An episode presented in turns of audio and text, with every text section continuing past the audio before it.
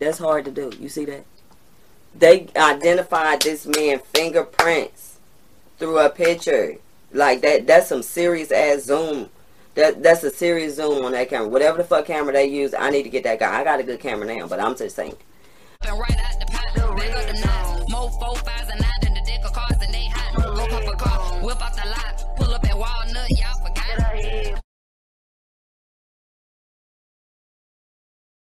This is Lala Madness. Thanks for tuning in to another episode of the Fierce Review. And in this episode, I'll actually be discussing the um, cheese fingerprint arrest there in the UK. So, yeah, he got arrested through his fingerprints with a picture of him holding some cheese.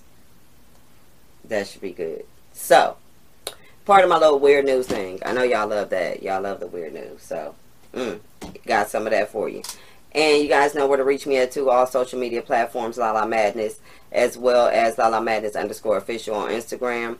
And let's jump right into it. So, out there in Liverpool in the UK, um, Carl Stewart, who was 39, posted a photo of himself um, on EncroChat.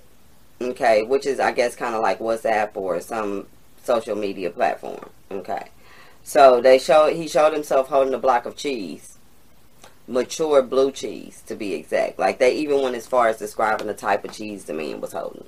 But it was a mature blue cheese from a reputable British retailer, Marks and Spencer. Now they assumed that he was pretty much supplying large amounts of drugs just from a damn picture of him holding some cheese from Mark and Spencer. Now, how the hell did they determine that is up to y'all to figure out, or maybe it'll be in a damn report once his discovery pack is done. I don't know. But at the end of the day, they assumed from this picture that he was selling drugs. Large amounts from a little thing of cheese. Get it? Okay. So the police in Europe actually cracked, cracked the encrypted EncroChat um, network as part of an Operation Venetic, V-E-N-E-T-I-C, which is the operation that they were um, having, or you know they name operation thing, operation this, operation that. Right, this was Operation Venetic, I guess. Um, and officers were actually able to analyze his fingerprints from the photo to identify him. So how they showed him basically holding the cheese like this. Um, so you see there, there's you will see fingerprints kind of like if he was holding it, kind of. Okay. So they were able to analyze the damn fingerprints through the picture from how close he had it up. I mean, I know that you got to get fingerprint, fingerprint card. They do the little all that, but they got his from a picture. Okay, they picture and pictured his ass.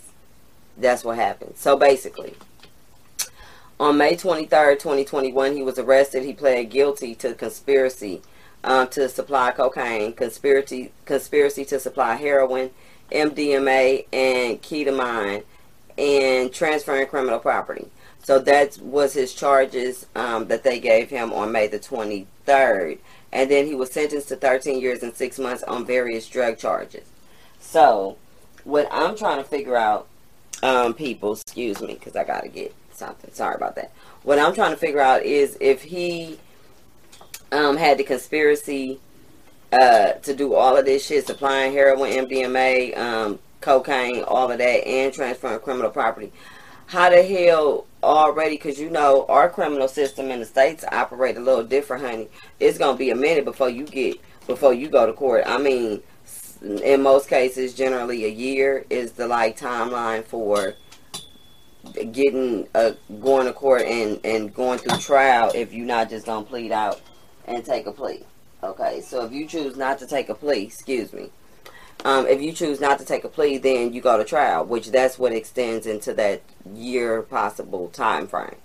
Okay, so at the end of the day, how the hell in about two weeks he done went from getting arrested, pled guilty, and all of that good stuff. Okay, and then he got sentenced all in two weeks. Yeah, usually sentencing is later and all that. No, they ain't, they ain't playing no fucking games out there in Liverpool. Don't go out there and commit no fucking crimes. That's all I got to say. Now, Merseyside police also um, say around 60,000 users have now been identified worldwide, with about 10,000 of them in the UK alone. So of this um, EncroChat, so if you on there, don't be on there committing no damn crimes because 60,000 of those users, which probably is some of y'all, um, they've been identified. How they're identifying them, which I just told you that they identified this man through a fingerprint and a picture of some cheese, then you can just figure out. So 50,000 of the people do not live in the UK where this man was arrested. Okay. So, um, and all are said to be involved, um, the people that were arrested in either coordinating and planning the supply and distribution of drugs and weapons, money laundering, and other criminal activity. So, kind of like a black market type of thing, you know what I'm saying? Kind of like before they shut down. What was that site that they shut down um, where people were selling booty on? You know, the little prostitutes and stuff. What was that site? Um, Backpages. Mm-hmm. This they little Backpages. So don't be on their version of Backpages selling no ass, no drugs, and nothing else because they got your ass. They coming for you next, boo. Okay. Damn. They also arrested 60 people as part of the operation.